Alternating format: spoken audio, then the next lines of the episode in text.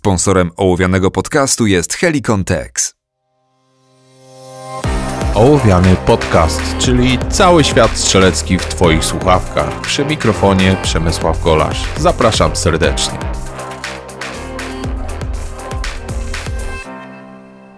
Cześć, witajcie w 58 odcinku Ołowianego. A dzisiaj porozmawiamy na temat kontroli broni. A dokładnie rzecz biorąc, jak zwykle ołowianym broni krótkiej, czyli pistoletu. Dlatego, że są w tej kwestii pewne nieścisłości. Dzisiaj chciałem Wam powiedzieć, czym różni się tak naprawdę kontrola pasywna od kontroli aktywnej, e, czy któraś z nich jest lepsza, kiedy i dlaczego. Oczywiście będzie to wynikało z moich doświadczeń, nie będzie to jakiś katalog po raz kolejny zamknięty, jednak przeszedłem i jedną i drugą drogę. Obecnie jestem na tej drodze kontroli aktywnej, jestem jej gorącym zwolennikiem, ale zacznijmy tam, gdzie wszystko się zaczęło. Oczywiście, kiedy zaczynałem swoją przygodę strzelecką, były proste zasady. Po prostu trzymaj mocno pistolet, ściągaj język spustowy, broń podskoczy, e, wróci na cel i oddaj kolejny strzał. Duś ile możesz i będzie dobrze. Czyli wszedłem, tak jak większość początkujących strzelców wówczas, w tą tak zwaną kontrolę pasywną broni, polegającą tylko na tym, aby jak najwięcej siły przekazać do pistoletu i aby w ten sposób pistolet kontrolować. Przy pasywnej szkole kontroli e, odrzutu, podrzutu broni chodzi nie tylko o to, aby pracować dłońmi przed ramionami, ale o to także, żeby włączyć e, w tą pracę mięśnie pomocnicze. Wtedy używa się także mięśni klatki piersiowej, niektórzy używają także mięśni brzucha, napinają cały korpus. Oczywiście bez e, sztucznego unoszenia barków, bo unoszenie barków e, zarówno przy pasywnej, jak i aktywnej kontroli pistoletu jest błędem i to dość sporym błędem. Ale wszystko się zmieniło, kiedy miałem okazję w 2012 roku wyjechać na rok do Stanów Zjednoczonych i tam zetknąłem się po raz pierwszy ze szkołą e, Rona Avery. E, jeżeli nie kojarzycie, kim jest, kim był Ron Avery, bo niestety nie ma go już wśród nas, to był to jeden z najlepszych strzelców e, i instruktorów, z jakimi kiedykolwiek miałem okazję się zetknąć w całym swoim życiu.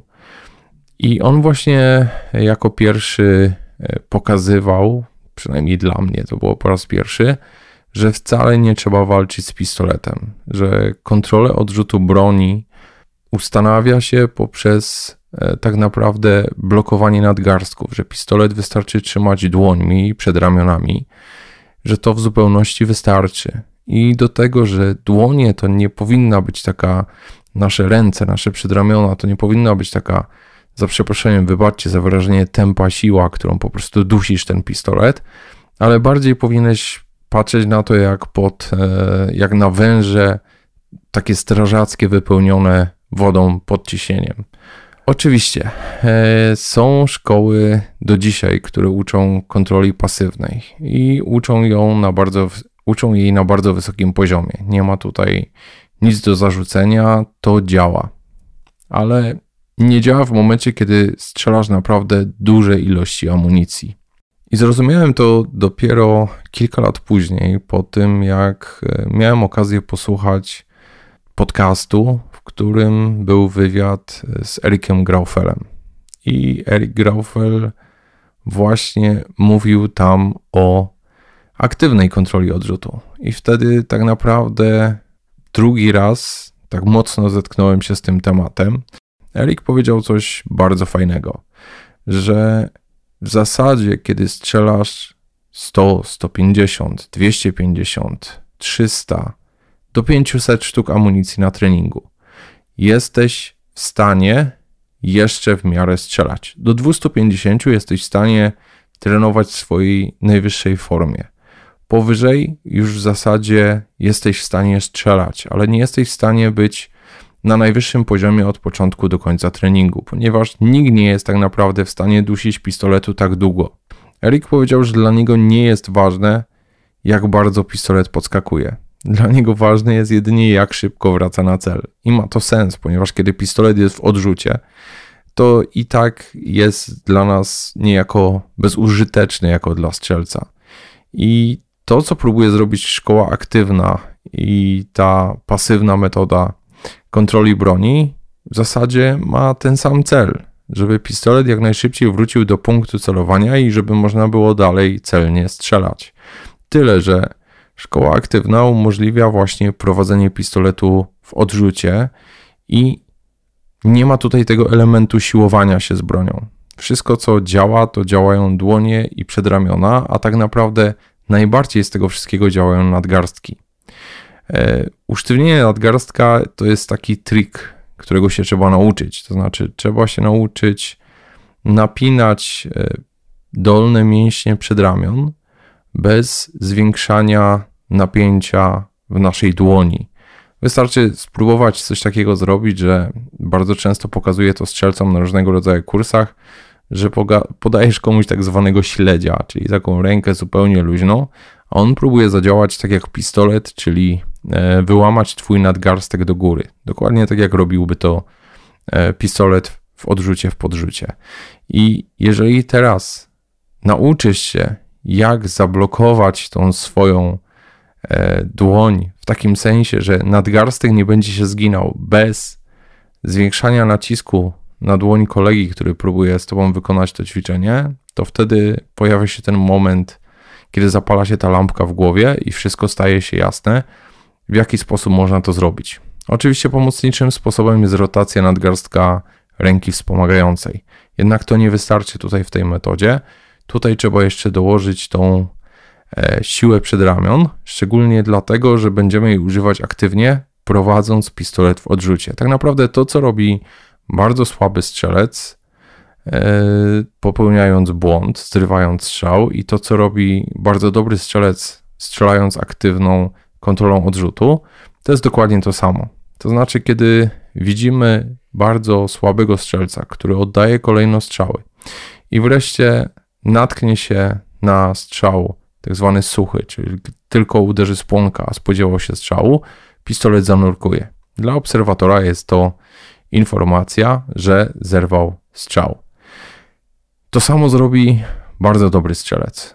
I ktoś, kto będzie patrzył z boku, może błędnie ocenić taki widok. Natomiast nie miało to nic wspólnego e, z zerwaniem strzału, ze złamaniem nadgarstków, ponieważ było to celowe działanie. Tyle, że bardzo słaby strzelec robi to chwilę przed tym, zanim iglica uderzy w spłonkę, przez to topi pistolet i nie trafia w ten punkt, który powinien trafić. Natomiast bardzo dobry strzelec stosujący tą aktywną metodę kontroli pistoletu zrobi to chwilę po tym, kiedy pocisk opuści lufę pistoletu. Czyli kiedy pocisk opuści lufę pistoletu, pistolet przeładowuje, podnosi się lufa, my tą lufę staramy się siłowo sprowadzić jak najszybciej do punktu celowania nie zaciskając jedynie naszych dłoni na broni, ale działając aktywnie, czyli właśnie prowadząc ten pistolet w odrzucie. Tym się różni metoda jedna od drugiej. To, co zauważyłem u mnie, to strzelając aktywnie, znacznie mniej męczę się podczas swoich treningów. Mogę strzelić kilkaset sztuk amunicji i tak naprawdę od początku do końca mogę strzelać mniej więcej na tym samym poziomie. Kolejnego dnia mogę iść znowu na strzelnicę i znowu mogę strzelać. Jedyny problem z kontrolą aktywną polega na tym, że trzeba sporo strzelać, ponieważ trzeba się nauczyć prowadzić ten pistolet w odrzucie, trzeba się nauczyć tego timingu, e, jak szybko pistolet sam wraca na cel i jak możesz go przyspieszyć. Nie da się tego zrobić podczas treningu bezstrzałowego. Jeżeli uczysz się jedynie dusić pistolet z całej siły, to możesz to przetrenować sobie jak najbardziej bezstrzałowo. Treningi trzymań i takie forsujące treningi wytrzymałościowe będą stopniowo zwiększać Twoją kondycję strzelecką. Ale jeżeli zdarzy się tak, że zaczniesz strzelać naprawdę dużo i praktycznie codziennie, co dwa dni, spore ilości amunicji, to może się okazać, że ta kontrola pasywna odrzutu nie wystarczy. Że po prostu będziesz notorycznie palił na treningach swoje mięśnie i one nie będą miały czasu na to, żeby się zregenerować. Wiem, robiłem tak, byłem tam, trenowałem w ten sposób, że doprowadzałem swoje przedramiona i dłonie do takiego stanu, że nie byłem w stanie złapać kubka z kawą rano, żeby e, się jej napić. Po prostu musiałem to robić oburącz e, i to wcale nie był pewny chwyt. Także naprawdę można się doprowadzić do takiego stanu, jeżeli chce się tylko dusić pistolet. I dlatego zdecydowałem, że przeskakuję na drugą szkołę i teraz już tylko właściwie tej szkoły uczę wszystkich, którzy e, się ze mną zetkną. Z tego względu, że kiedy raz zaskoczy ta metoda, to uwierzcie mi, będziecie zadziwieni, jak fajnie to działa. Jak fajnie ten pistolet potrafi pracować, i przede wszystkim jest jeden ogromny plus tej metody. Ze względu na to, że nie dusicie tempo pistoletu, ze względu na to, że nie siłujecie się z nim cały czas, ogromnie wzrasta celność na dużych dystansach. Można znacznie szybciej i znacznie celniej strzelać na dystansach powyżej 15 metrów. Jeżeli tylko dusisz pistolet, to ta skuteczność na większych dystansach maleje. Dlaczego? Bo kiedy chcesz naprawdę strzelać na 25 metrów, na przykład precyzyjnie, to i tak masz tendencję do tego, żeby ten chwyt luzować, ze względu na to, że nie czujesz się wystarczająco dobrze z pracą na języku spustowym, precyzyjną pracą w momencie, kiedy naprawdę mocno ściskasz pistolet. I to jest minus e, metody pasywnej. Drugi minus metody pasywnej polega na tym, że bardzo często właśnie z trzymaniem e, dłońmi przed ramionami, oprócz mięśni klatki piersiowej, wielu strzelców dołącza e, mięśnie brzucha. Jeżeli zepniemy mięśnie brzucha, tracimy ruchomość w biodrach. I tracąc ruchomość w biodrach, zwalniamy z kolei bardzo mocno przy przeniesieniu z celu na cel. I to są dwa główne minusy. Plusem właśnie metody aktywnej jest to, że te wszystkie mięśnie są rozluźnione i w tym momencie nic nie tracimy z prędkości przenoszenia z celu na cel i bardzo dużo zyskujemy przy szybkim strzelaniu na dalszych dystansach. Także to są te takie informacje z mojej strony na temat tych metod. E, nie wiem, jakimi wy metodami strzelacie. Na pewno metoda e, pasywna jest bardzo widowiskowa, ponieważ jeżeli ktoś strzela metodą pasywną i strzela naprawdę dobrze, to zdjęcia w slow motion, kiedy pistolet e, pozostaje praktycznie w bezruchu, w ogóle zamek pracuje tylko w kierunku przód, tył, prawie w ogóle w górę, no wyglądają fajnie.